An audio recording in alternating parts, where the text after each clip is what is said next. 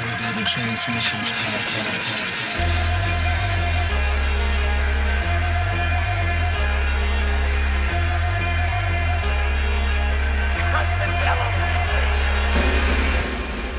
Yo, yo, yo.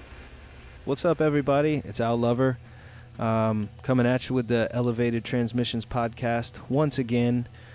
This week we got my man Ryan Sambol uh, from Austin, Texas, singer songwriter out of this lovely city. And um, he used to be in a band called the Strange Boys, who I was a huge fan of before I knew Ryan. And then, um, you know, got to know Ryan and uh, he's just a great dude, funny guy, well informed, um, smart, talented. What else can I say? You know, uh, it's a pleasure to have him on here. We had to make it brief. Uh, he was just about to leave for an upcoming tour, so he had to go get some stuff done before he gets out on the road. Um, but I really had a great time talking to Ryan, and uh, I think he had some great selections for y'all. So, um, yeah, I hope you guys enjoy this one. And um, here we are. This is Ryan Sambol. They're split. It's like a mono split, so it's like only gonna come into like one side of the. Uh, Okay. yeah, So I can put this one off. yeah, whatever you want. Yeah, So I can get like you're about to mix a record. Okay. Wiki wiki. What's up, dude? Nothing much. Uh, let's see. Let's uh, say something again. Check one, check two. Check Alright. one, check two. Check Which, one, uh, check two. You want me up on this? Mm, bum bum bum ba dum bum. Yeah, I can also uh like boost your level on the after it's recording too. Boost me in post, dog. Yeah, boost you in post, dude. How you doing, Ryan? I'm all, I'm all right. What's going down? Just coming to your house, which is uh old to me, but it's pretty surreal to be in this room. To be honest. This is a surreal room. I mean, just just in general, I know that it's got history like within this town, but just in terms of how this house is laid out, like it's a fucking weird house. I feel Mhm. like there's a trap door that we're gonna come upon at some point. I think it might be the front door. Yeah, yeah. You fall into a pit once you fucking uh, oh, go through that front door. A pit of cocaine and loose morals. Is uh, it's like is your podcast is not nationally syndicated if we're gonna. Oh, dude, I'm talking. I don't give a fuck. I'm down to normalize everything, dude. Fuck it. I don't. I don't know why people. It's like, dude, if you're gonna do cocaine, just talk about it. You know, no one gives a fuck. I know. gonna- No, I know. I'm just saying, like, who cares? Well, I mean, we're smoking weed right now. This is Texas. See, I true. still have a. I still fucking in my mind. I'm still in California. You know what I'm saying in terms of that's how I feel when I go to California, but with Texas mind. yeah.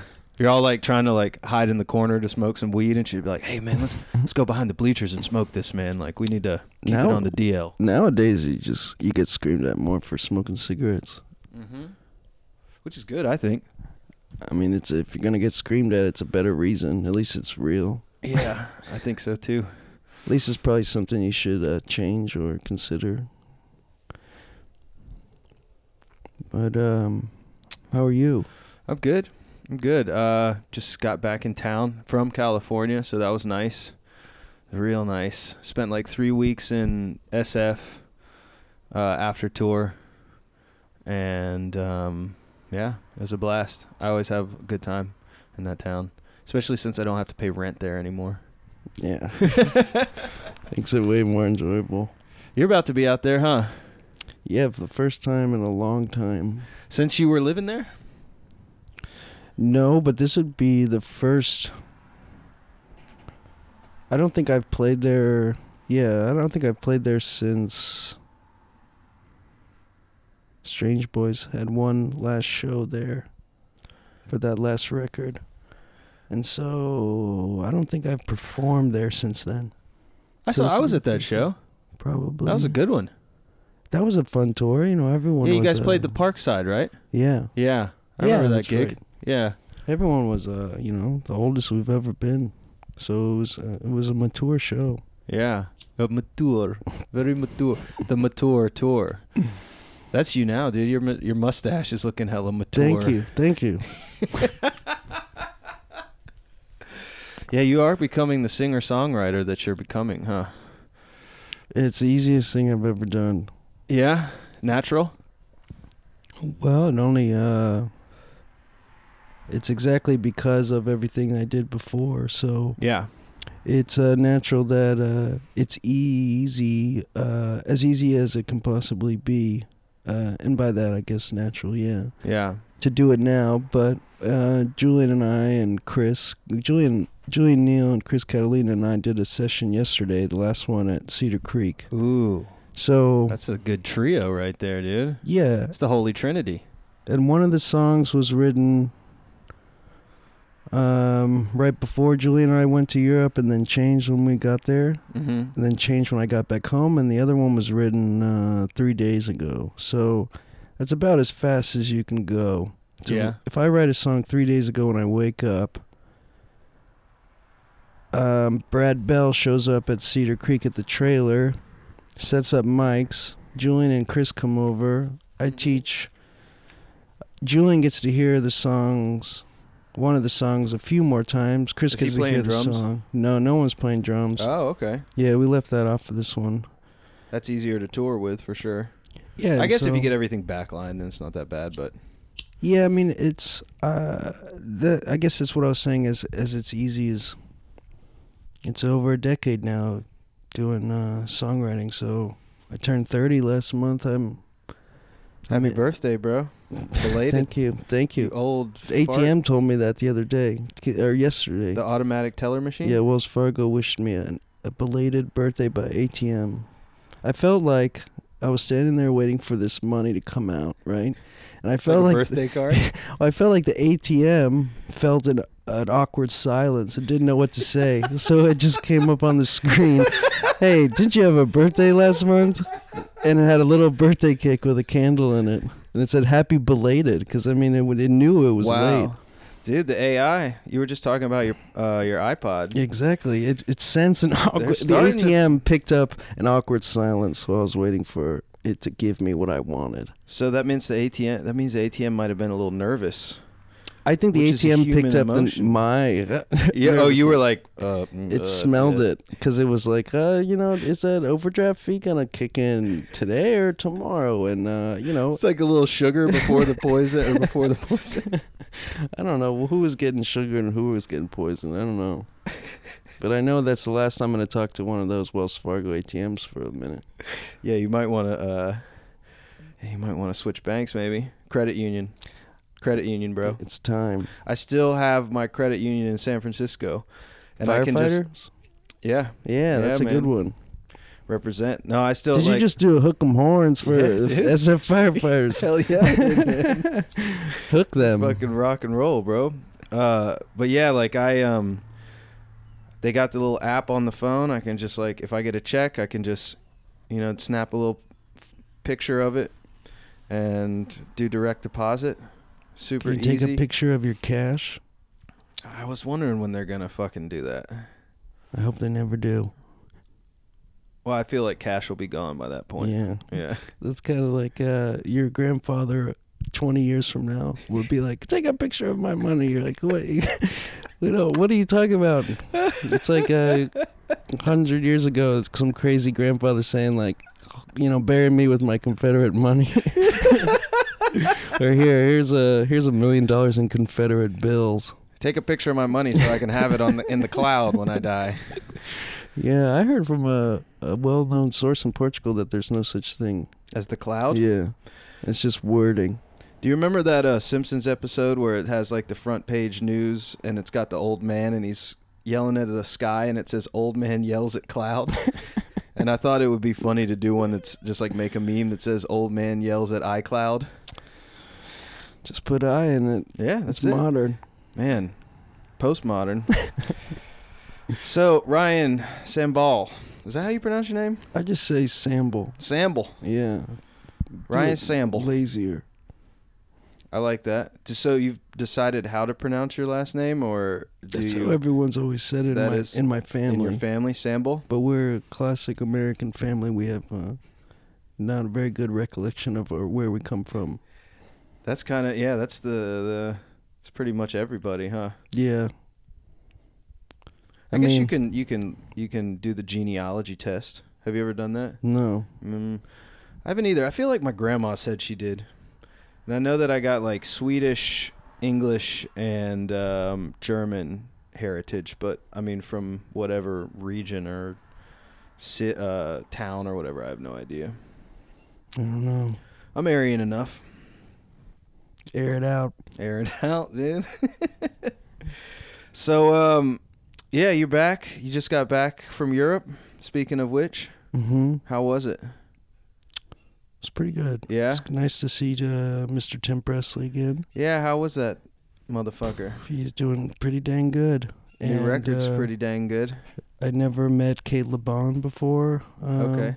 Was she she was in the band? She was on the road with him. Yeah, it was uh, Drinks was playing the Le Guess Who festival as well, so Oh, they yeah, did cool. a drink show, and then the uh, gentleman that Cate Le Bon has for her band Mhm. was backing up Tim with Cate playing Cool. for Tim's new solo record, and uh, they are just a jolly, saucy crew. yeah, Yeah, that sounds fun. they made man. me fall in love with uh, Anglican people again, Oh yeah. Anglo-Sax Anglo-Saxon people again. You had a you had a, a brief stint of or they're Welsh, so I don't know. I still haven't. Um, we, uh, I think they promised to research the Marx Brothers in baseball, and I promised to research Wales. ah John Cale. He's yeah, Welsh. yeah, One of the finest Welshmen, in my opinion. yeah. I don't, know, any Welshmen. That's why I'm saying I think I think we uh, we owe it to them. Now I feel I owe it to Wales and the Welsh people to know more about them because the ones I've met, Mm-hmm. Cate Le Bon and her crew, Mm-hmm. solid, solid folks. Yeah. Well, Yeah. there's people like that everywhere. I mean, of every of every descent, I guess. There's assholes of every descent too. But um, yeah, I'm not I'm not really up on the Welsh on Welsh culture either. Welsh, we got work to do. Welsh. so I uh, maybe we should start with the uh, a little Tim Presley. Yeah, why not? Yeah, since uh, that's a nice little segue. So the track from Tim is what's the name of the track again? Uh, Morris? Morris? Yeah. I believe it's about a cat named Morris. Oh, that's a good name for a fucking cat. But you got if you have you have Tim on your show. Uh, I think I would like to get Tim on my show. I'm gonna ask him next time I see him. Or uh, maybe uh, let him know. Just hey, Ask him in a dark alley. be like, hey man, want to be on my show, Tim? What do you think? All right, let's uh, check it out. This is Tim Presley off his new record, The Wink, with Morris.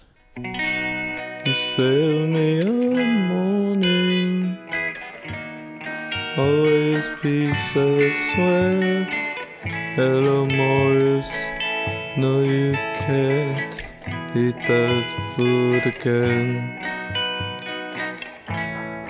Let me know when. Let me know when. Make the most of it and tell me that I'm ugly. Don't ever put me on the moon again. Don't ever see the moon again.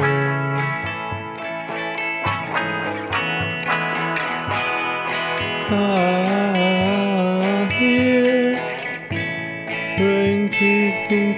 time on me, and you can be excellent if you don't know.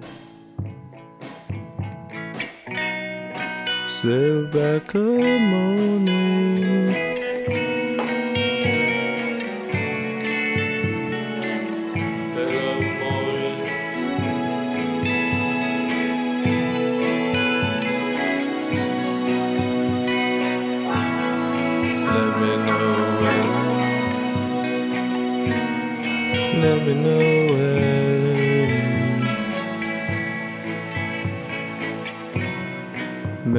The most of it.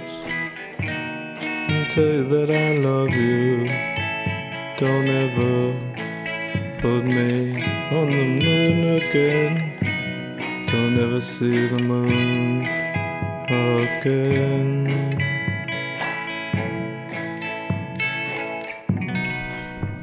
So that was Tim Presley with Morris off the Cate Le Bon produced record. You can chew into the mic, it's cool. I don't give a fuck. Um, the Wink with the track Morris. So that actually the way that track is uh I guess the way it's written, it sounds the most like a White Fence track for his newer stuff. I feel like. Yeah, I could, I could, I, I can hear that. Yeah. You bring the mic closer. I can hear that. Yeah. I can hear you now too.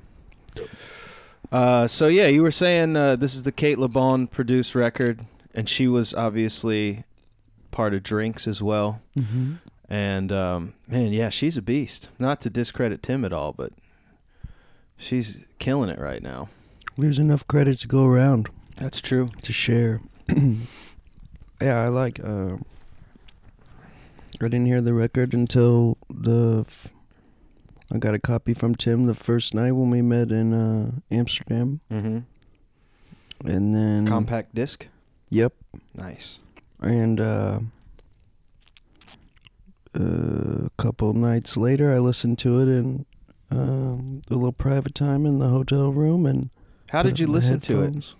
Did Oh. you have a se- a I disc? put it on my computer, and then put it on this little pod. on the pod. Yeah. I laid down at the uh, E-Tap, tapped in What's that? the hotel. Ah. What city? I think the first time that I got to listen to it alone was in Paris. That's fitting. I feel like it's uh, got a Parisian vibe. Yeah, everything Tim does has a little swagger to it. Oh, swag! He's the swag master, dude. Swagger vet, right? Yeah, man. Yeah, that's true. A veteran of swag. But yeah, I really like what I've heard. I haven't listened to the whole record yet, but I like what I've heard. It was cool to listen to it for the first time completely alone on headphones, uh, all in one go. Yeah. Yeah, I haven't done that with um, a friend's album in a long time, and it was it was cool to do with Tim in that time because I hadn't seen him in a while, so I had some some real time, Yeah. which, as we both know, when you're away from someone in the business we're in, you hear about them a lot as well, but you're not Yeah. around them, and then when you around them again, you really know. I don't want to say the truth, but um, you know, you know if they're still. Well, you see the other side of it. You, know, you see the human, the sides. the There are as many side sizes of as you can. Yeah. Yeah, but there's not much humanity in PR. That's true. No, or social media. I feel like so it, it is weird. This like it's this presentation of what, obviously more so in the music world, but also just in social media. It's this presentation Totally. of what whoever wants to be presented with the hu. It it takes like a human element out of it. I feel like. Tim and I were talking about that too. That You have to send a text message to a buddy, or you got to see that buddy in person to know if they're still on the level in Yeah. a certain way that you can't tell with their social media sometimes or their the PR campaigns that they have to do for whatever record they're promoting. Yeah, it is. It is a weird thing. The cool thing is that that, you, you're. I found that you're very rarely let down by your friends. I would have to say that, uh, yeah, I, I, I, at this point in my life, I mean, I, I feel like I've been lucky enough to never really felt let down by any of my friends, which is a good feeling. But, um, yeah, I guess, I guess in this regard, you know, you never know what someone's going through.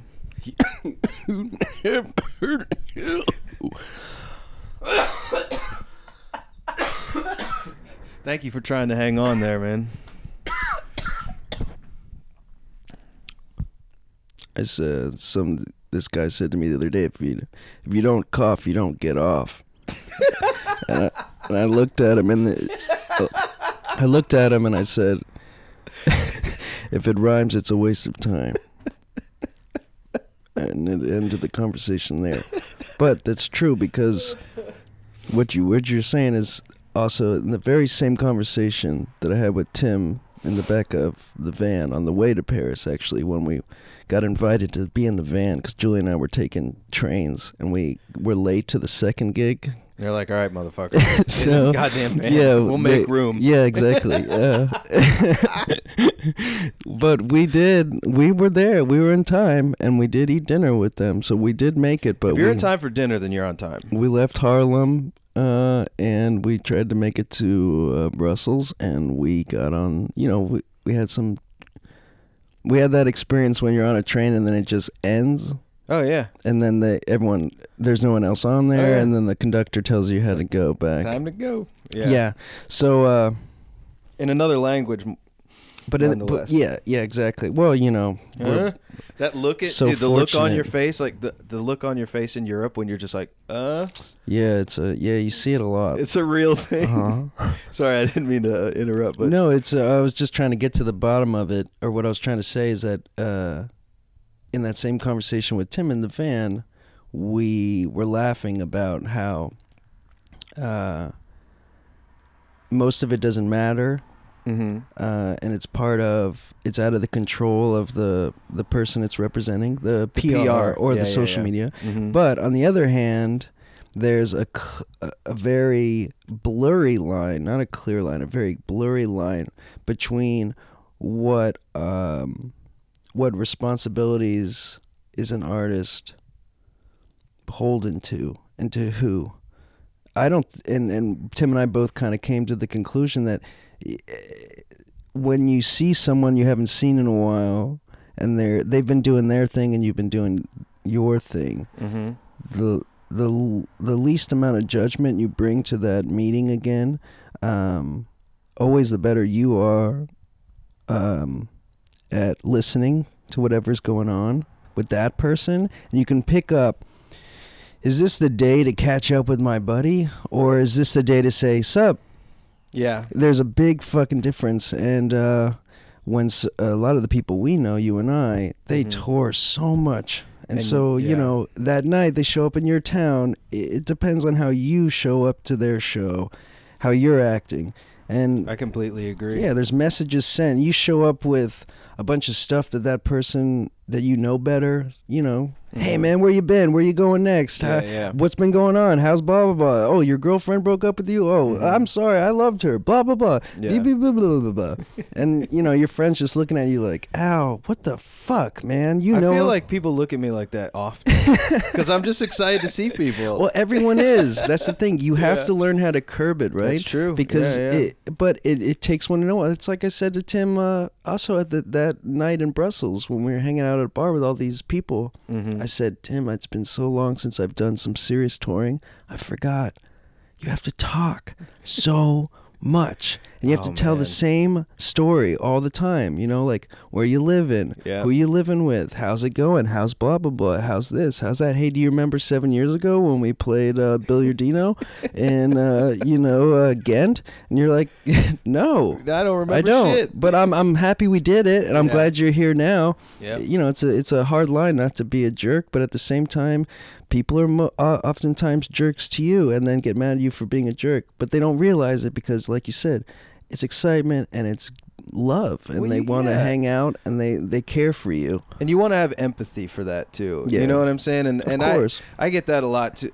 I mean, probably not as much as you guys, but there's a there's an aspect of people that'll come up and just be like, "Yeah, I was at this show, blah blah blah blah blah," Mhm. and I'm just like, he's like, "Yeah, we met, we had a beer," blah," and I'm just like, awesome "Man, What thanks do for coming tonight." yeah what are you supposed to say but hey man it's great to see you again Yeah. thank you for coming out tonight and then once you do that and you can set it on the level of being like okay cool then you can have a real conversation totally. about something going on in the moment or like like what do we got next I just always crack jokes. That's my like. I feel like that's the best the best way. you're a nutcracker I am a, I'm a cracker. but uh but yeah, I just I just feel like that's that's a way it's like not to be too interjective into someone's like personal life, but just be like, "Hey, let's just pop some shit." eh, You know, like keep it moving. Have a good time. Yeah, have a good time, because it is it is tough, man. I mean, like being on the road, you have there's so much stress, and and like you were saying, like if you're catching like like for me, I'm always on a plane Mhm. or uh, a train or anything, something over there. So it's like you, you, get carry a lot of records with you.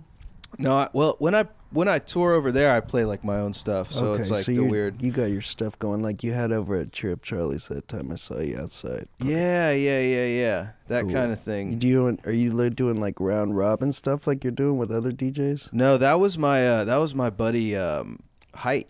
That was cool. That was his concept, and he tours with that. I know a lot of people that do DJ nights that are more. You, do you have any papers? Yeah, I got a paper. Um, Go ahead, keep talking. but more um, shows like that or DJ uh, nights that incorporate uh, more of a collective.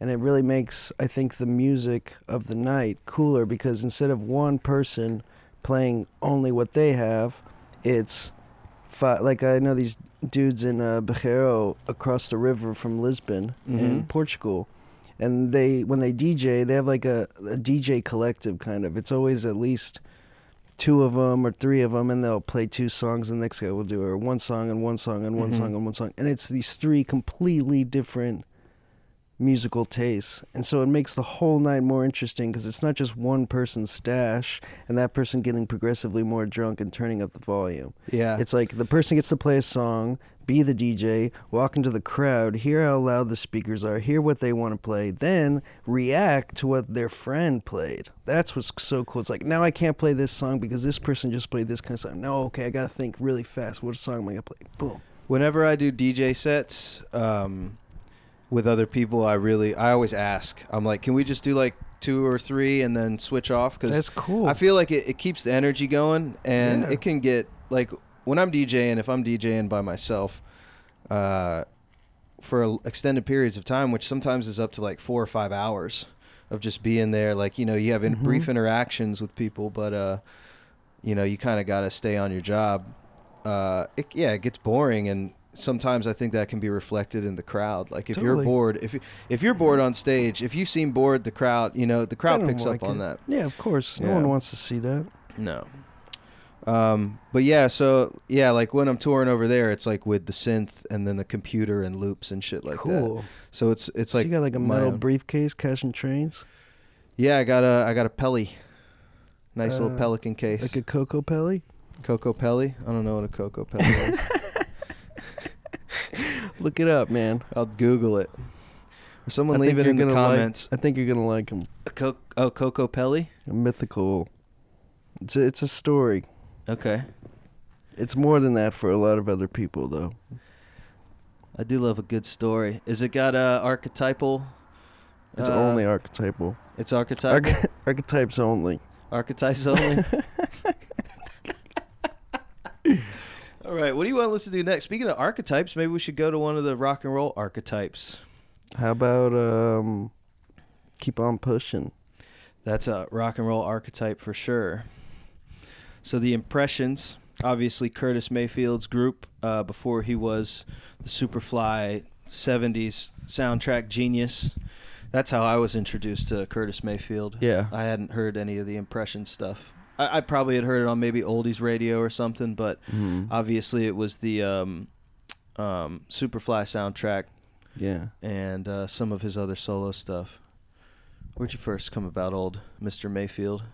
Um, the first time I ever heard Curtis Mayfield's name is probably in some sort of Dylan or band uh, kind of documentary snippet where they show, you know, uh, um, Robbie in the studio, and he Mhm. probably said, you know, we're all just trying to write Curtis Mayfield songs, and like, you know, we we just we, I just wanted to play guitar like Curtis Mayfield, and then it'll cut to Levon, and it'll be just like, oh yeah, you know, we heard.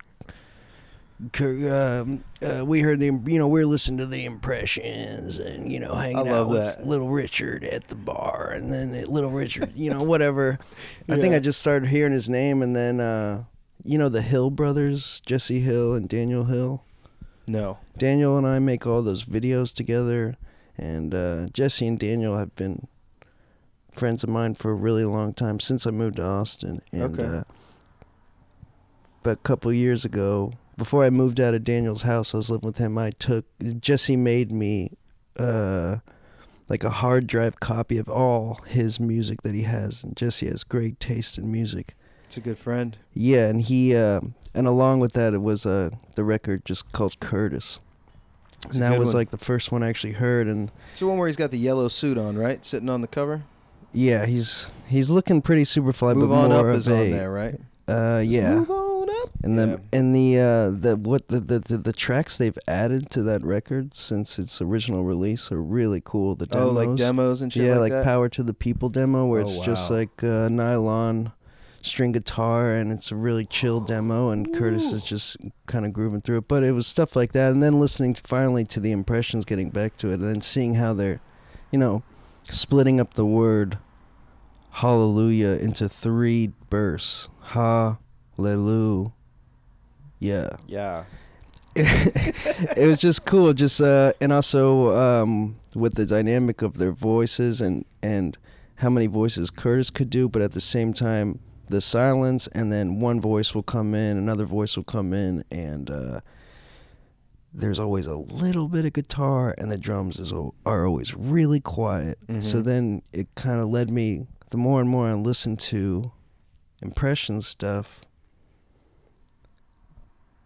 I realize there's a lot of there's a lot you're hearing that you're not hearing, and that's got to be the that's the craft of the song.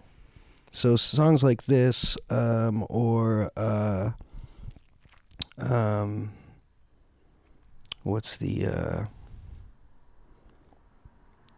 um, Just get on board. Train to Coming, Train yeah. to coming. Yeah. whatever that is. What's I the whatever love that song that damn song, Yeah.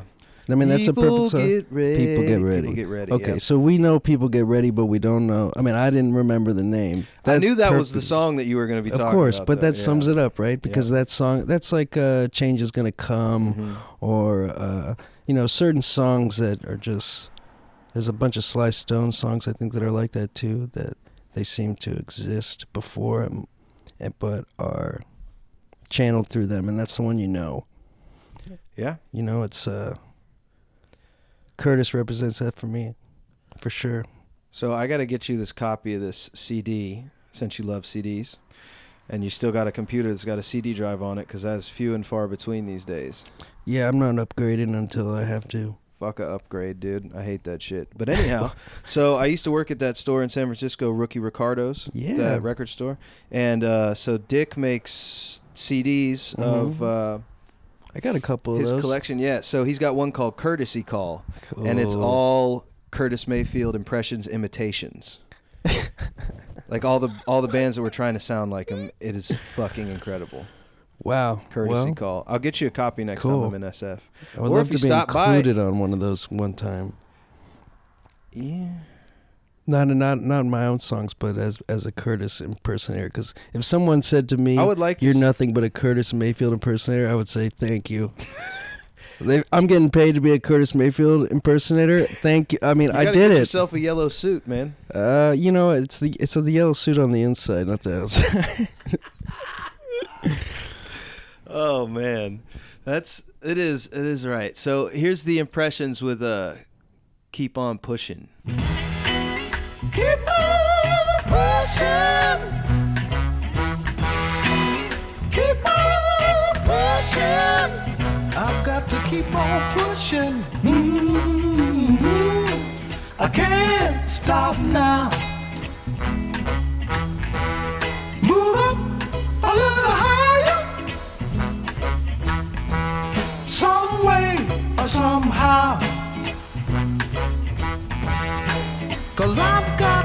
Strength and it don't make sense not to keep on pushing.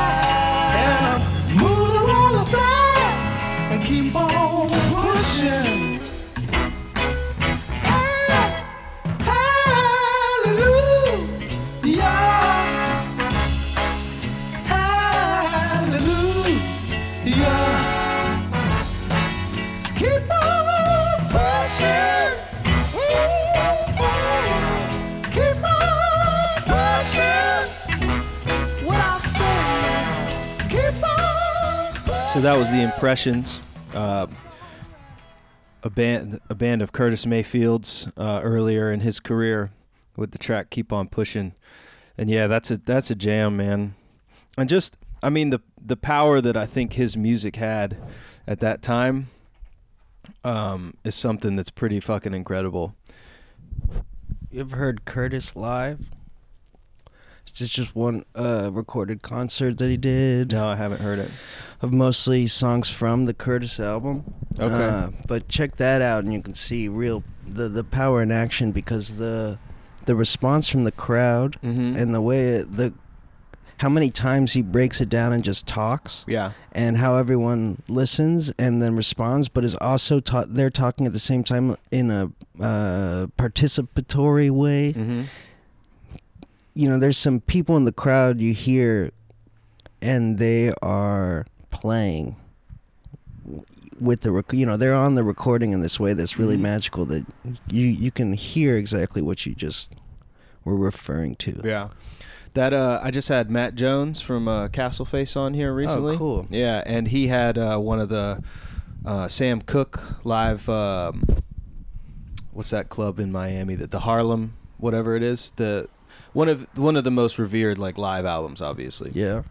But uh, and there was he did uh, I can't remember which track he picked, but um, it's the same thing. Like you can hear the crowd so engulfed Yeah. and you know like you know Sam Cooke it's it's a lot it wasn't ever released until the 80s because they thought back in the day that it was too rough you know what I'm saying it was like Mhm. too black to re- to release Mhm. uh, There's a especially lot for of ways to say it. yeah yeah but I think that's the realest way to say it uh, and so you and you can just hear that participatory participatory It's a hard word to say today. it is well I'm also stoned to the bone so I can't really uh, I'm mumbling and all that Let's push it. let's push it shall we push it forth Keep on. What do you think? This is your list. Let's see what do we got here. We got Living Without You. In There's the Life. three Nilsson songs. Uh huh. Yeah, that album. Uh, Nilsson sings Newman. That was Yeah. another one that was included with that Jesse Hill downloads, but um, Mm-hmm. I uh, didn't end up sitting with that album until a couple months ago. I was living in New York for a month, and my buddy had it in his record collection, and so I put it on his uh, t- uh, turntable and fell asleep to it and woke up to it every morning pretty much. I mean that album Yeah. just blew me away. And then going back and listening to Randy's original versions, Randy Newman's original versions of G, those man. songs. I didn't really realize. Never I didn't. heard. I Were didn't- you referring to him as a genius? He's a G. He's a G, but uh, a genius as well. But also, like I, you know, when I was a kid, like you hear Randy Newman, you're like, "What's this Kermit the Frog sounding dude?" Like, you know. And then as you grow up, you re- realize like how many songs he wrote Yeah. and like what he was kind of behind, and I You mean, know the also movie his The Natural? career, huh? You know the movie The Natural? No. He wrote the soundtrack for that. So Did he? that's a movie uh, with Robert Redford, and he's kind of a baseball player that could have been somebody but had a little trouble. Had to run away. Yeah. But you know the da da da da da when he hits a home run into the uh, seen it. lights. Well, no, um, Well, uh, go ahead, yeah, yeah, It's, it's archetypal. all right. All right. A hero's journey. Yeah, you know the song. Uh, Randy, uh, Mr. Newman wrote that. So I'm yeah, I'm The trying to hero's point journey out his, soundtrack. Well, I'm trying. I don't care about heroes. I'm talking about. It, it came at a really good time Okay. to hear really beautiful versions, perfectly executed and Mhm. recorded uh, by a master of of the studio, Harry Nilsson He was. and with, with with so much natural talent. And then hear the original version that Randy did in the studio as a real uh, late coming Tin Pan Alley Jew, mm-hmm. New Yorker. Yeah. And to hear those versions of the song and how different the tempo was and how janky, it just gave me so much. Uh, uh, it filled me with joy to see to fall in love with both sides and people like me songwriters like me Mm-hmm. it's a dream to hear a nilsson version of a newman song because that's what uh you know if i can't sing like curtis if i can't sing like nilsson i can always write a song like newman and someone will will will bring out another side of beauty that uh you know happened to come to me but I wasn't able to sing it like you. You know what I mean? Yeah, no, I mean, I think that's the beauty of covering songs, and I mean, I think that's the beauty of sampling too. You know, you take this can be. element of Yeah. uh, some someone that has come before, or I mean, even the oral tradition or folk tradition. It's like the the the archetype gets put out there, Mm-hmm. and and then it's filtered through the individual's own experience and perspective, and has and has this whole new life. It gets pushed out there, and then maybe someone else discovers it through the certain version, and then come back to the original source and and be able to appreciate it. Um, if it's something even that maybe you had like looked over in the past. Yeah. Yeah, but um.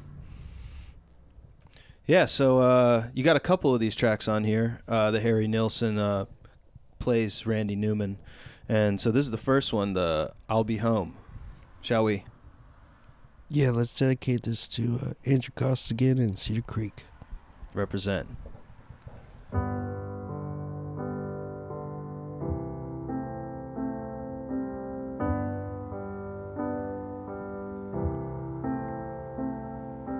I'll be home. I'll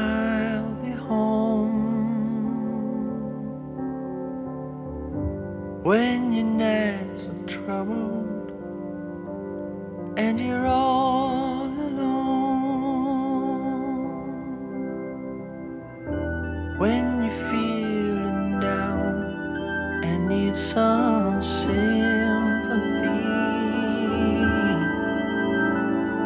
And there's no one else around to keep you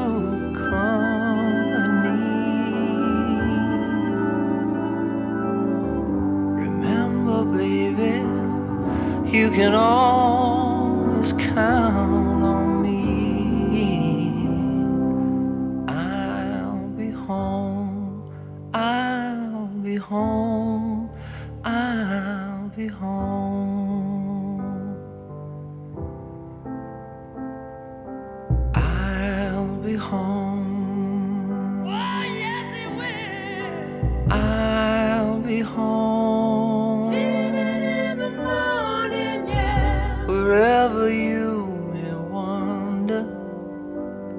and wherever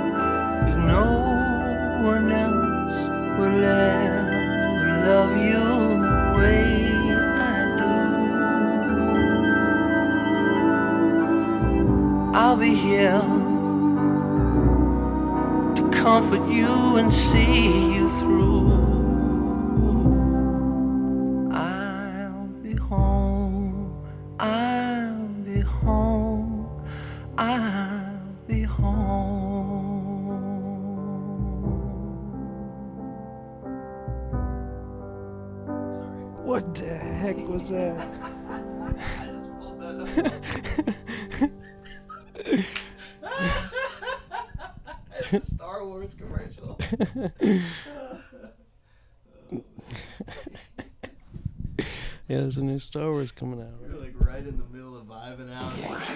Yeah, it was awesome. Like I didn't. There was nothing spoken either. It's just drone attack.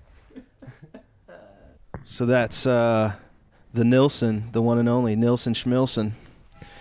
You know, that was the uh, the first record I got from him was the Schmilsson, son of Schmilsson, Mm-hmm. uh, and I bought it just for the cover um, at a thrift store when I was probably like 18, 19. And I was like, this is going to be some crazy, weird, like heavy rock. and then I got it and put it on, and it was like the most mellow shit ever. And I kind of discredited it. And um, I was like, you know what? I don't want to hear that. And then I got the other. What's the other one where he's standing in the robe in the kitchen? Nilsson Schmilsson. Nilsson Schmilsson. Yeah. Yeah. Okay. So there's I son of that's the and then there's Nilsson Schmilsson. hmm I think that's the more. Uh, that's the one. That's the first one I saw. Yeah. So um, I got that record because I, re- I recognized the name and I just bought it randomly. It wasn't like I wasn't really into him or anything, and uh, and I was like, oh, you know what? This is all right. And then uh, obviously, like you know, you you I saw the documentary about him. Mm-hmm. um, and his whole tie-in with like John Lennon and everything, and you know his scene, uh, the scene. He was in New York, right? He was an influential dude. Yeah. Yeah, he really was, and uh, it really, it was really cool to see that backstory, to really understand and, and appreciate what he contributed to music. Yeah. And he was coming from he was that weird uh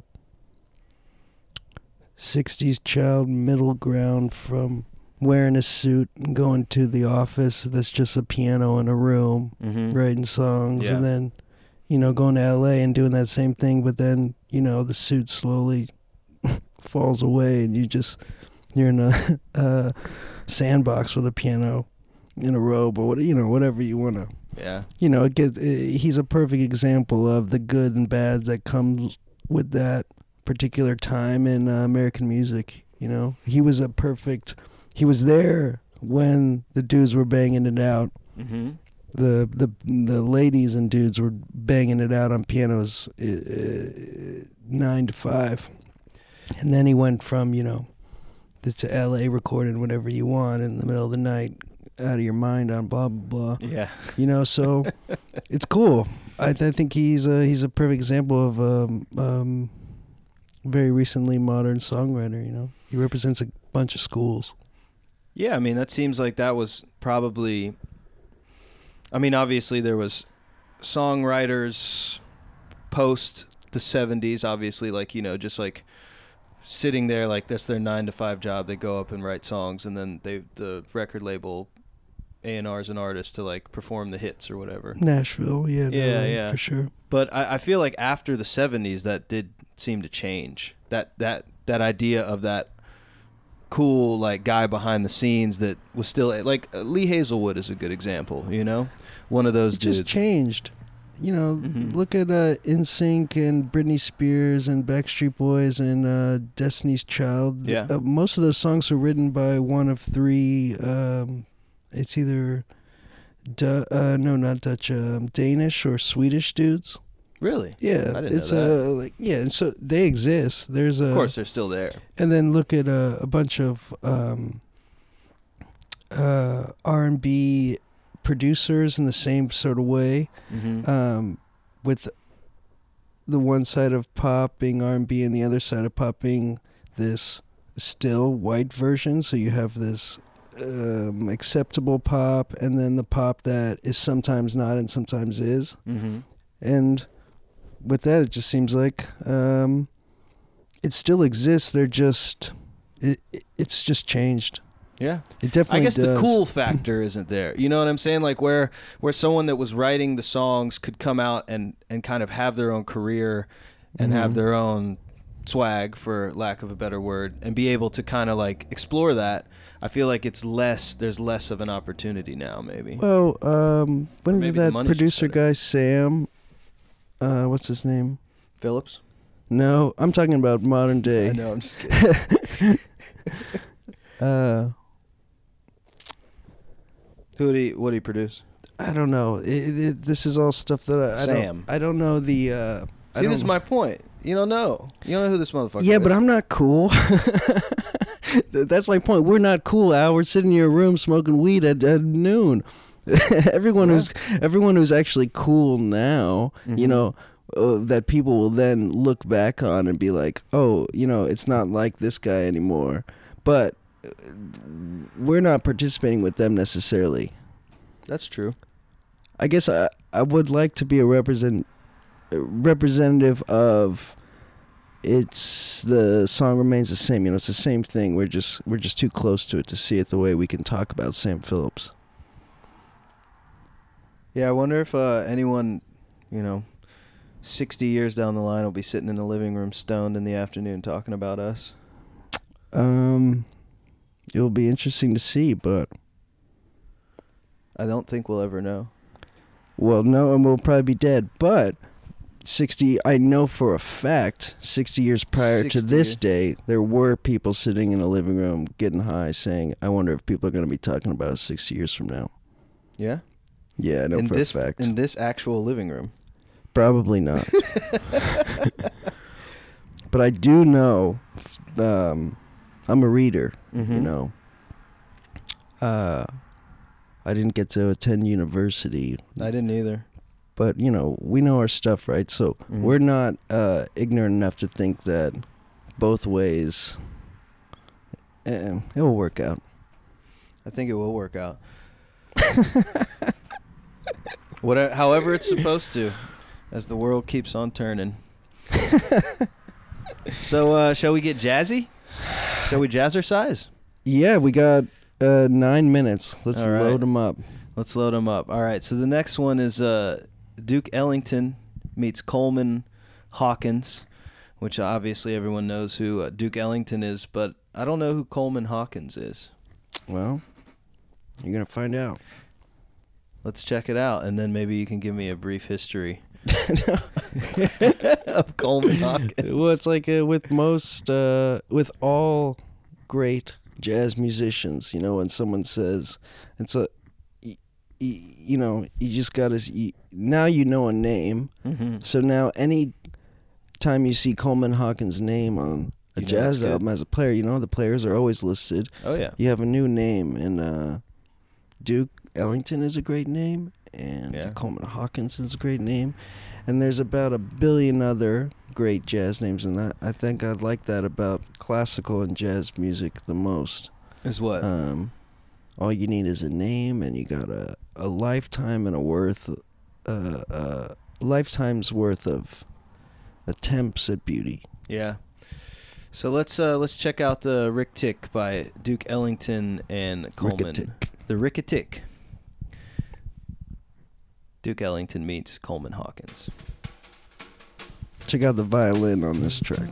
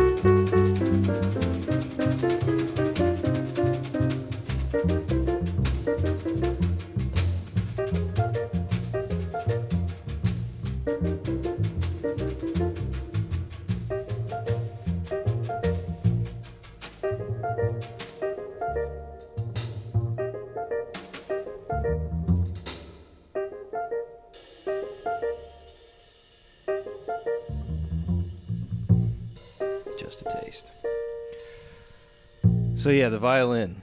Yeah, when when you are the song gonna be all in full on this Oh, I'm playing the whole. I'm playing the Cool. whole song. Yeah, I'm Yeah. editing in editing in the whole song. when everyone uh when everyone really gets going and then the violin comes in last or viola whatever's being played it's, it's Yeah. pretty cool when it starts to go It's got kind of that like uh I guess for lack of a better term, kind of that gypsy jazz like almost like a Django Reinhardt kind of sounding. yeah what, what thing. was django's violin player's name that they like know. hated each other but they loved each other when they were playing Yeah. it, yeah it might even be him Maybe. i wouldn't be surprised if it was him We'll have to check the notes. I mean, hopefully the players are all listed. they always are That's how I used to buy jazz records when I was really into jazz, because I was, you know, I knew that a bunch of hip hop sampled jazz, so I Mhm. started just buying up all the jazz that I could. And yeah, that was always the coolest aspect of it is you could always turn over the cover, see who was playing, Mhm. and then you kind of get a, a better understanding of of um, the whole community, kind of yeah and uh, how how they were all kind of intermingling and playing on each other's stuff. And obviously there were Mhm. scenes around different towns and stuff like that. But uh, Of course. Well, it, yeah, it's it's cool in that way when you see the players that they're not. Uh, more often than not, you're reading a real lifer's name. yeah, Um, by the nature of what it takes to be a great jazz musician, and also just the basic way the industry worked from the beginning. Mm-hmm. It was important what names were on what, and Yeah. once the uh, the out and out uh, theft went away, and it then it was you know from I don't know after World War II on, Mm-hmm. it seems to be there's more there, there's less um, straight up out and out thievery in uh, American music because uh, the, the majority of people got wise to how you had to play the game. You know, there was a there was such bigger, um, large metropolitan migration, right? So you didn't just have the rural dude who didn't know anything about contracts. I see, like after World know, War man. II, I, Yeah. if you talk about the '60s, '50s, and '60s, like there was people getting ripped all the time. Of course, but I'm saying that it wasn't. It was more the ripping off that you see still today. It's the more institutionalized. So it wasn't the guy just going to like the back country and like getting like someone. It didn't matter necessarily sides. where it came from. I'm just saying that you have to look at that kind of stuff by through technology.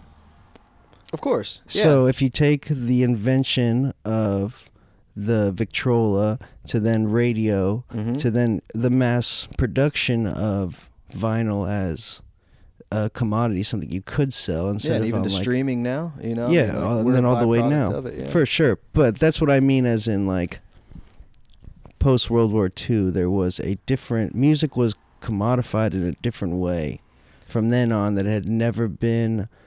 I mean, I guess you could say in the twenties it definitely had its first start being commodified in that way. Do you think that's a byproduct of the uh, industrialization of World War II and like what that and what that heavy push in militarize militarized like industrial? I mean, yeah, it was leading that way, Mhm. but um, I'm definitely not uh, anywhere close to knowing as knowing enough to say. I just use it as a date to uh, Yeah. as a as a definite time of you know World War One and World War Two. I always try to use as these little breaks and devastating factors that were are good timepieces to say before and after because they were these little year breaks where the world kind of took a break from normal Mhm. um, mm, capitalism in a way. And then uh, and then after you know a new a new thing was it was it was like an apocalypse in a way of like a death and a rebirth, Totally. a rebirth Yeah. in a way. Yeah. Two early deaths in the in the century. Yeah, it's wild shit, man. Have you listened to that Dan Carlin hardcore history about World War Mm-mm. One? Bro, it goes. So this dude goes from the very beginning to the very end about all the politics, every each battle, like each like Mhm. famous battle, and just this in depth research on like the whole thing. Highly recommended. On tour, on the road, I think you can just download them online. You go to Mhm. Dan Carlin Hardcore History. Shout out Dan Carlin. I don't know why I looked up to the corner of the room, but uh, he's he's up there watching. Um, but yeah, for for being on the road, uh, like I'll check two out. tours ago in Europe, I listened to it. While I Okay. was, and that was a crazy thing being in Europe, going on trains through like you know the Actual middle of routes. nowhere, and listening to the history of this war and just thinking about that time period at that is is pretty wild, man. Um, so speaking of war, should we go to a uh, not an anti-war song, but someone who was definitely anti-war? John. J- Sure. Ja Lemon. Yeah. Shout out to Ja Lemon. Uh, this track is "Nobody Loves You When You're Down and Out." In parenthesis. Um, He knew it. obviously, go ahead. Sorry, he knew it. He knew it. Everybody knew it. Everybody knows Ja Lemon, and uh, so this is his track. "Nobody Loves You."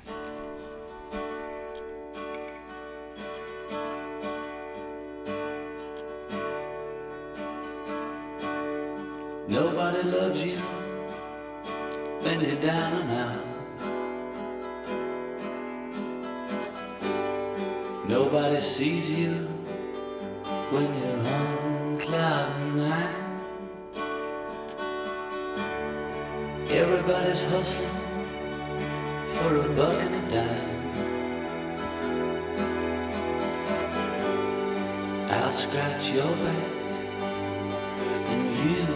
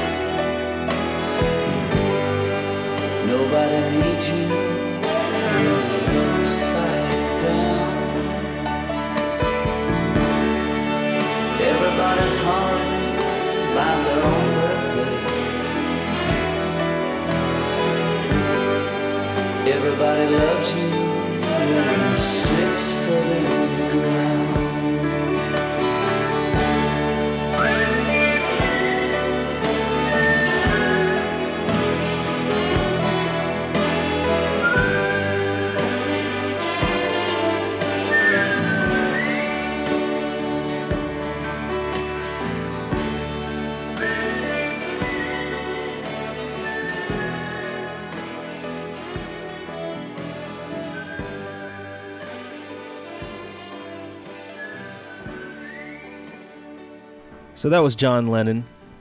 I like to call him Jaw Lemon. I don't know. I think I think that would be a dope uh, reggae cover album of John Lennon songs. I think maybe I'll do that. Speaking of reggae covers, what happened to that single that I did the uh, dub remix for? Ran out of money. Oh yeah. Did it ever get pressed up? Nope, not even close. But we- we're gonna do a digital release. But uh, just things kept a rolling and nothing actually. That's kind of the way it's been the last uh, this year, pretty yeah. much. Also, you know, my business partner Dan Rudman had mm-hmm. a uh, him and his wife had a their firstborn baby son.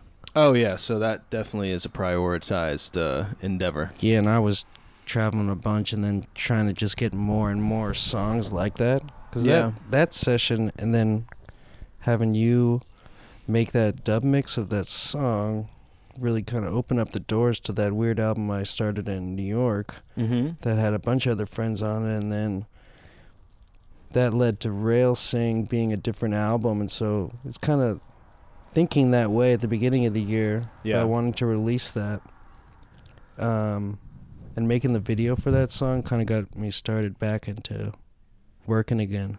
Yeah. Oftentimes it seems, especially since I don't have a label, a real legitimate label now, Mm-hmm. uh, with their own time schedule, a lot of the beginning ideas get passed over because then it just keeps going and then that's old and there's building and something then- else. Yeah. I understand that.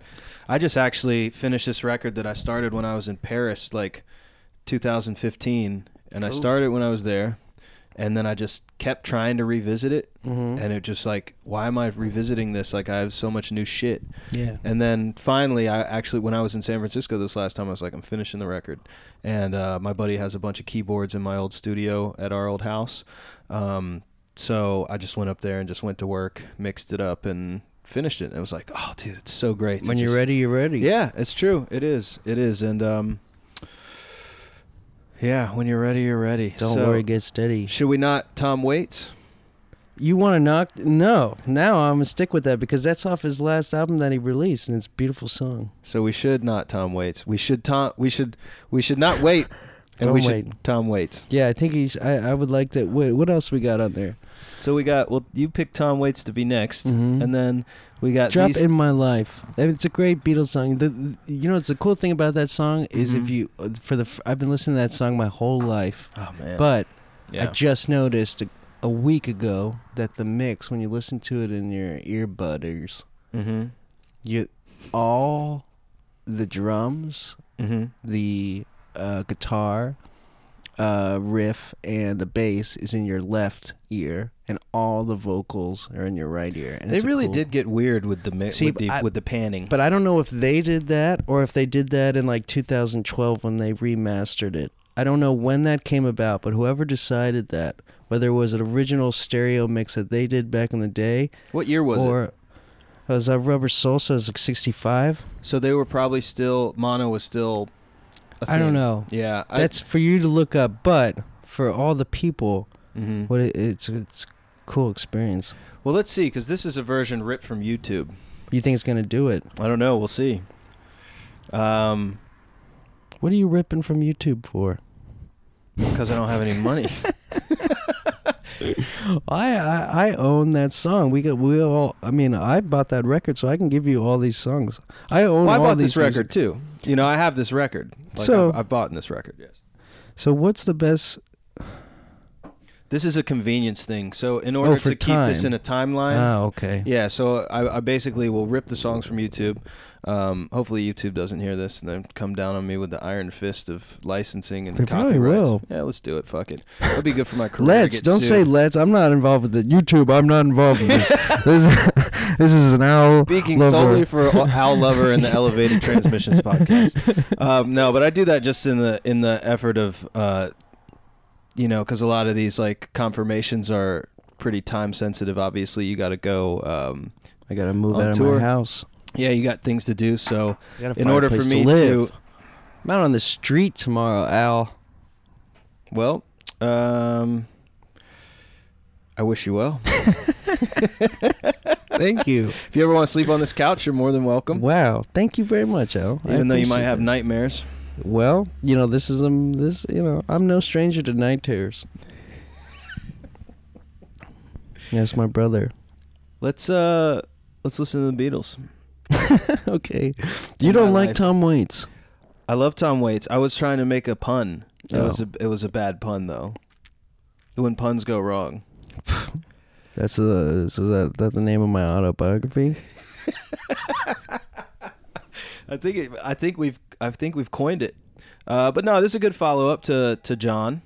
We can do the Beatles and then uh, move on to Tom Waits. Okay. So let's do this. This is one of my favorite songs. I can't not listen to the song and like kind of tear up. Yeah, I think uh, that's why I chose it. This is the one I get into the car with uh, when I just needs a little some sympathy. When your iPod turns on and knows exactly what time it is. yeah.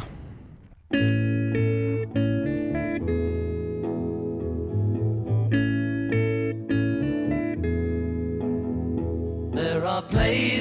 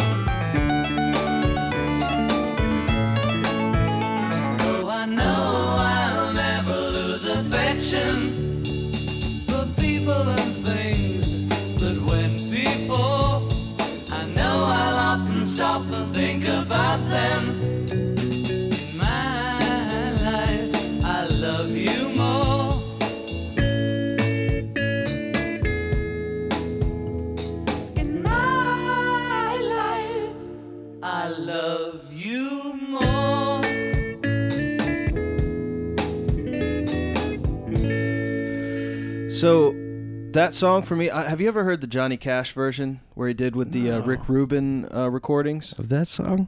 Man, it's better than the Beatles. Hey, I believe it. all three of those records that he did when it's just him and the guitar. I love and it. And he, I love all that stuff. Those American recordings Yeah, are uh, they're incredible. That's just big ups to Rick for seeing that. Good job, Rick. big up Rick Rubin, man. Getting off the couch, making some, making some new funky monks out of some old dogs. If anyone out there doesn't know who Rick Rubin is, please do a Google search immediately. Uh, it'll change your life.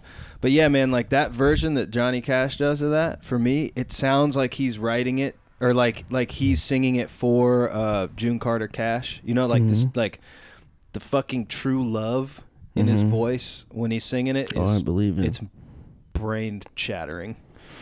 I'll have to check that out. Yeah, That's gonna be it. that's gonna be a tearjerker later on, probably in the Put southern the tip pod. of Utah. And Yeah, I'll say, oh. "Hey, Julian, will you look up something?" Al told me, uh, Cash it, and we're probably gonna tear up to that for you, Al. I um, that's gonna make me tear up. Oh sh- shit! Just move on, man. We're just Keep it That's the moving, thing about podcasts. Without any rules, man, there's nothing to break. All right, we can't Tom wait. We got to keep on moving on. Damn it! All right, so the next one is uh Tom Waits New Year's Eve. Uh this, this is, gonna a great song. A tearjerker for me. It has Oh, th- yeah. this album uh, from uh, Bad as Me Mhm. came out. Uh, my buddy uh, Peter Grimm played this album for me for the first time driving down from San Francisco to L.A. and Ty's car to look Mhm. for a house in L.A. This is before the Great Migration. All right. So I this record For sentimental reasons. There's so many great songs in this record. Tom, if you're out there, which I know you are, Yeah, he's out there in California, out in Vallejo Just- or somewhere. well done. Yeah. Well done, Tom. New Year's Eve by Tom Waits.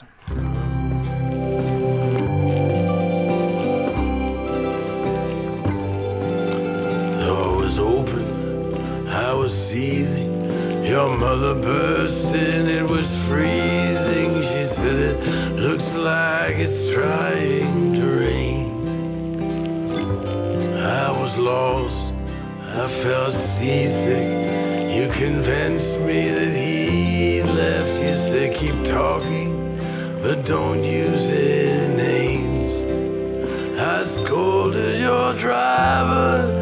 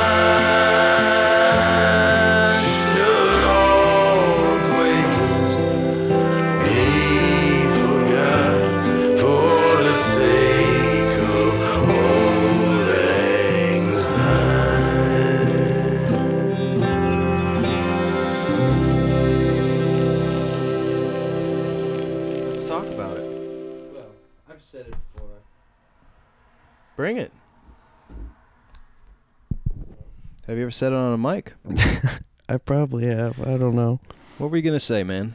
Just that there was there was a it was a it was a tough time in my life. I had no idea what I was going to do. Mm-hmm.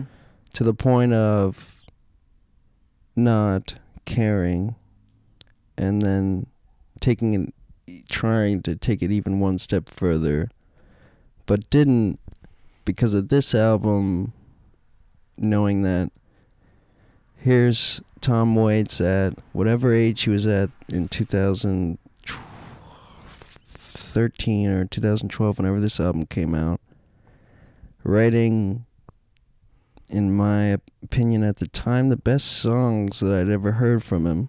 Mm-hmm.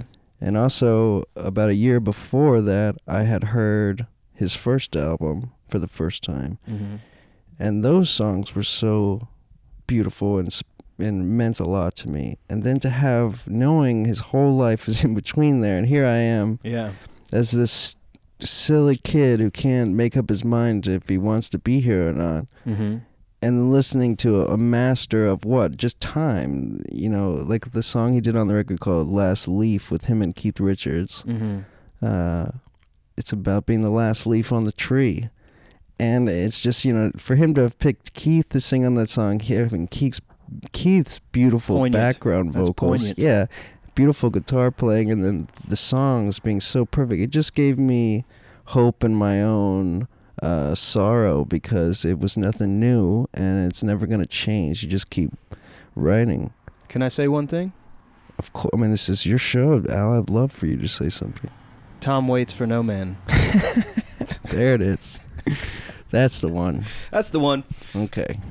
Um, yeah, Tom Waits. You know the his the first I got first introduced uh, the record he did on Epitaph, Yeah. uh, which I can't remember what it was called, but uh, remember my buddy that we had deemed Yeti. Shout outs to Yeti. Um, he had this record, and it was you know it was when Tom Waits went into that more. He, I think he had already kind of moved away from the more jazzy, smoky kind of like lounge kind of thing Uh-huh. into the more gruff experimentalism. Yeah. And so that was kind of how I was introduced to him, and then went back and heard the more jazzy stuff. And uh, but yeah, I mean, He's a tough one to introduce, I think, uh, musically. You know, it's like uh, where where do you start?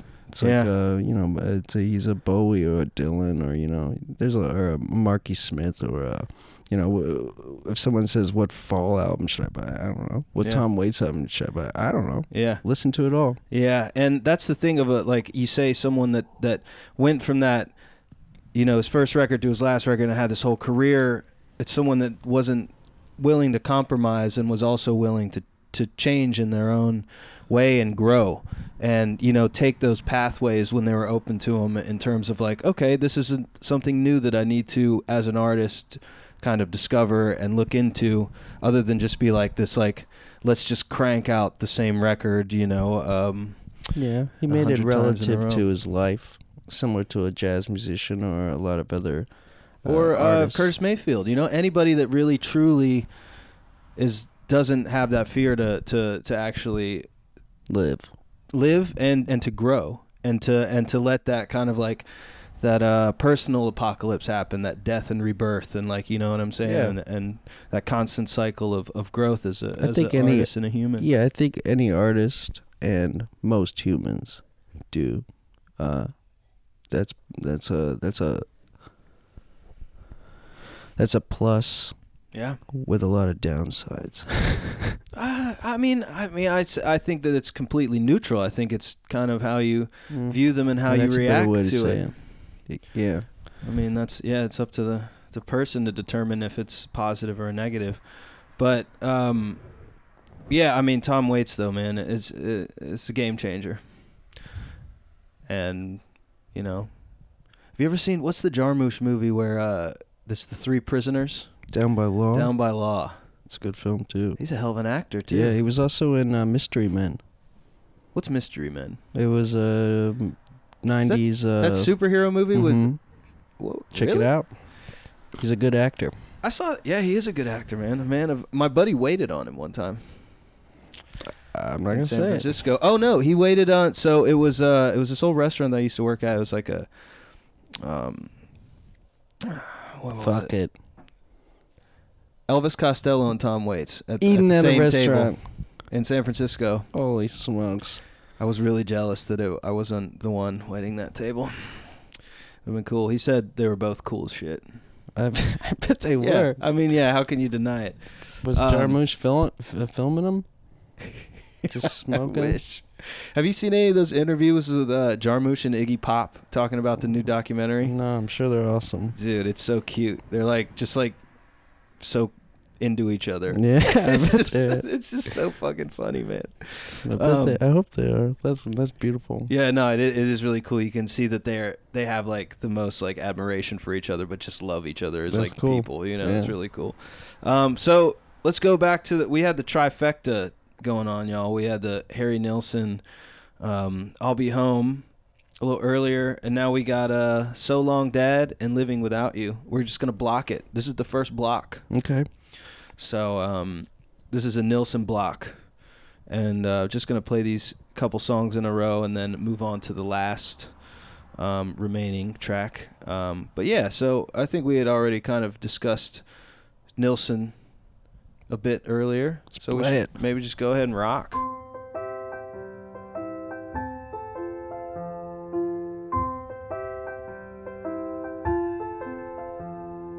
home And the streets are not much cleaner. And the quaint old south side scenery is quaint no more. Just older than before. Go up the stairs and down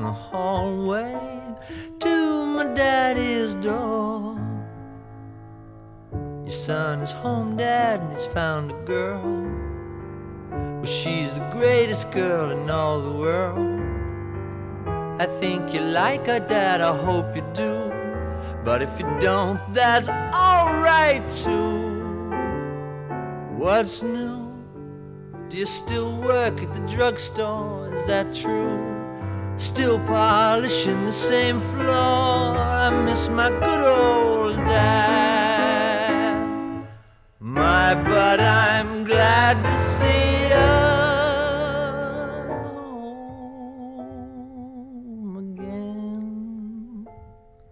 No, I won't be staying here, Dad.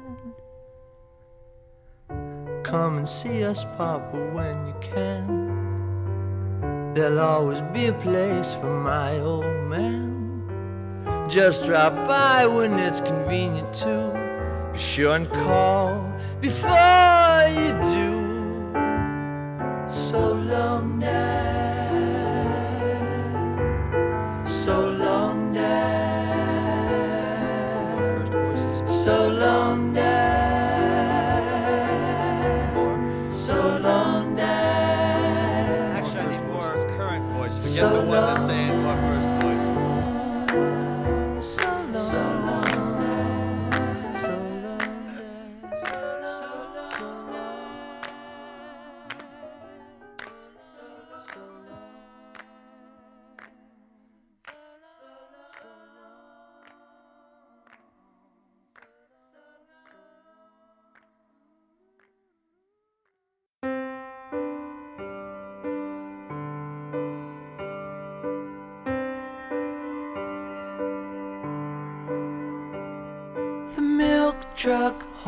Hauls the sun up. And the paper hits the door. And the subway shakes my floor. And I think about you. Time to face the dawning gray of another lonely day. It's so hard living without you. It's so hard. It's so hard. It's so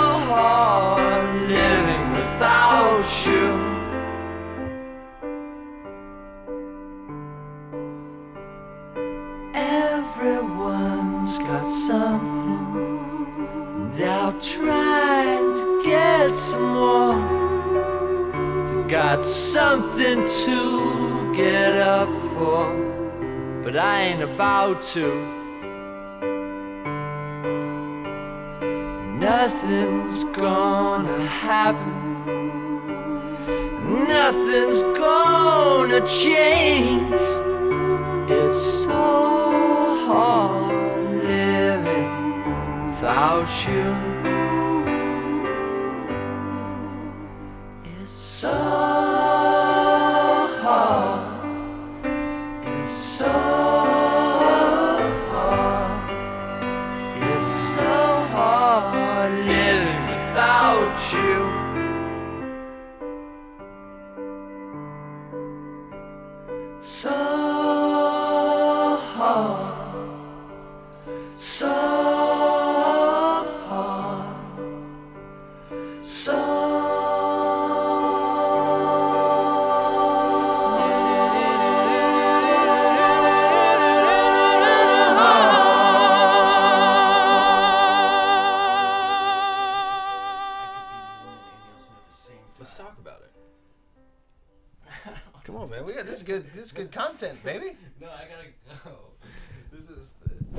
Personal, man. That's personal. All That's right, the so real stuff. You can't put the real stuff on the puck podcast to shut you down, man. you're too revolutionary, bro. No, no, no. You can't be too revolutionary. eh, it's debatable. But uh, so that was yeah, that was the that was the the Nilsson block. Um, so long, Dad, and Living Without You, both from the Nilsson plays Newman. And um, yeah, I guess uh, my man Ryan has to run. He's about to be homeless, and he's going to the West Coast. He's about to go. Yeah, Do a taking run a over there? slow way to San Francisco and uh, taking the real slow way back. Yeah, you're gonna kick it we'll- in California for a little bit. We'll see.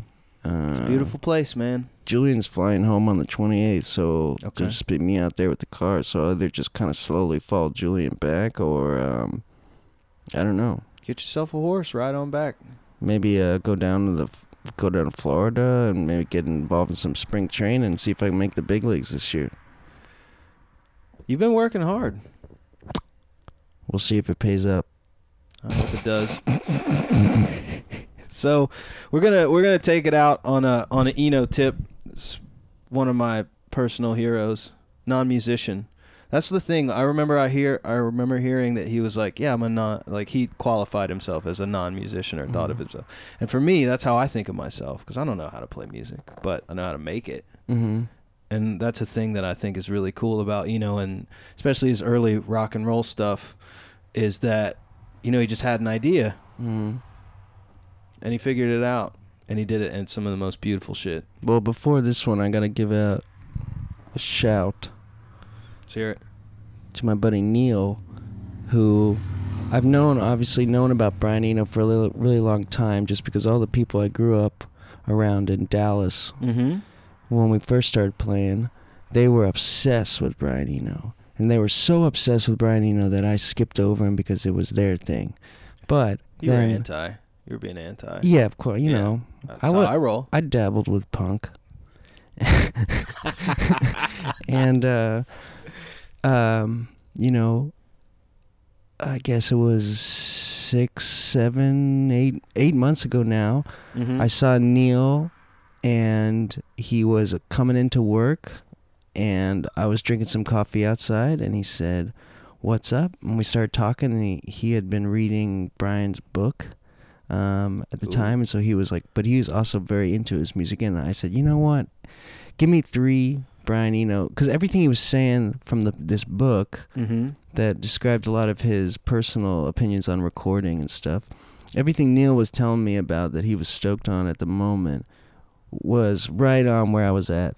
Okay. It was interesting. So I said, just give me three Eno albums and I'll download them and check them out. And he Mhm. gave me um, Warm Jets, uh, uh, Another Green World, and uh, stra- Taking Tiger Mountain by Strategy. Mm-hmm. I think it's a full one. I mean, yeah, those are three of the four. And Yeah, there's right, The, there's the- uh, before and after science. And Those were his four, and then before and after science is where he started going into the the ambient Um, stuff. Okay, And I so think that's what he told me. He told me those four, and I only Mhm. got those three. Okay. But those were other albums that I was kind of camping out in between jobs because I was doing some dishes and a little bit of uh, landscape, my buddy, and I didn't want to always drive back to Cedar Creek, so I used to sleep at Studium on this cot, Mm-hmm. and I would I would listen to those albums over and over on headphones specifically, and yeah, when you see especially this song's a perfect example of the the the there's the song laid out and you can tell that it was done by either just one person or a few very few musicians. Mm-hmm. This is what I knew without even hearing about how it was actually done. Then finding out that it was done a lot of ways with just Phil Collins on drums and Fripp on guitar and Mm-hmm. then Brian. That was just another thing to be like, oh man, you if you have the ideas and you have the uh, the creativity and the openness to catch them, and then you have the smarts to just figure out the best way to get it down. Mm-hmm. So cool. Or just with really experiment cool see stuff. what comes out. Yeah, same thing. I mean, that's oh, cool. Okay, I gotta go. Shit, I gotta go now. All right, we're going. Uh, Brian's going, and Brian uh, Brian is Enoing, and this is on some faraway beach, which I hope that you'll end up in Florida on some faraway beach, enjoying yourself with a Trying pina make it. colada, trying to make it. no, no pina leagues. coladas, dude. I'll be taking grounders. I'll be wearing a cup. Not Sometimes drinking you out of gotta take a break from the practice, though, man. All right, you're a hardworking man, Ryan Sambol. I appreciate you. Thank you for stopping Al, by. thanks for having me. Let's oh handshake. man, it's always a pleasure. Handshake I, I wish you now. well on your tour, and uh, we'll see you next time.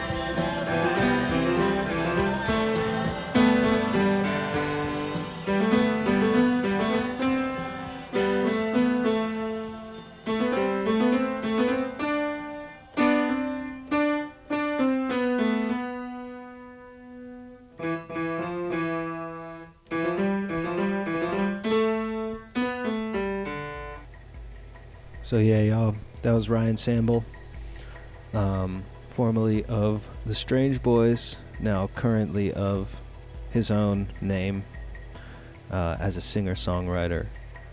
Um, he's traveling. He's a rambling man.